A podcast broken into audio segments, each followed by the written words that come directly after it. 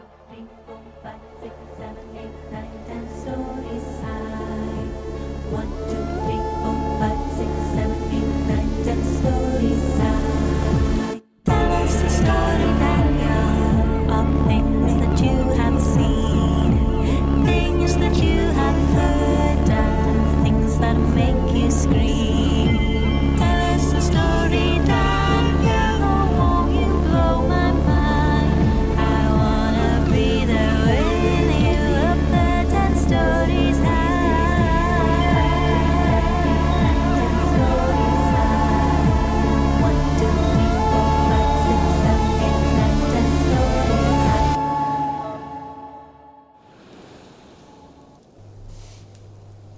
Are you married? No?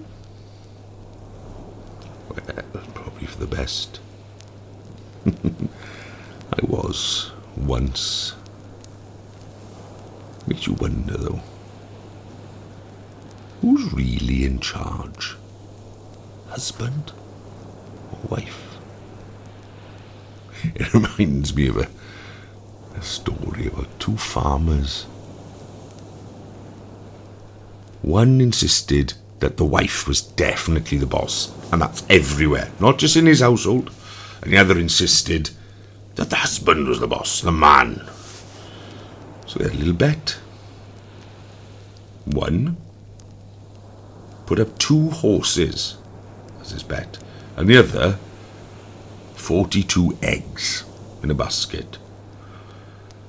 So they got one of the lads, one of the stable lads, and put him on the back of one of the horses with a basket of eggs on his arm.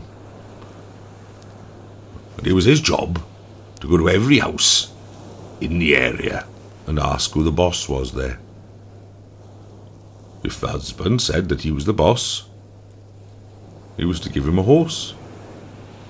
And if he said that the wife was the boss, he was to give him an egg. So he went to the first place and he met the husband. Excuse me, is he you or the wife who is the boss here? he asked. You impudent scallywag, of course it's me, said the farmer. I am the boss. Oh, which of the horses will you take? asked the lad. Really? Oh, well, I'll take the black one, said the farmer. No, John, said the wife, we won't take the black, we'll take the brown. Oh, all right, we'll take the brown, he said. Here's an egg, said the boy. And so it was everywhere he went. He asked, Who's the boss here? I am, said every husband.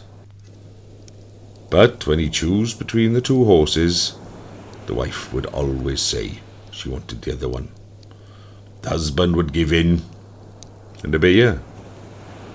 Was given nothing but an egg. The lad went all around the countryside, and he came home with two horses, having distributed every single egg. It proved the wife was the boss everywhere, didn't it? That's why I walk alone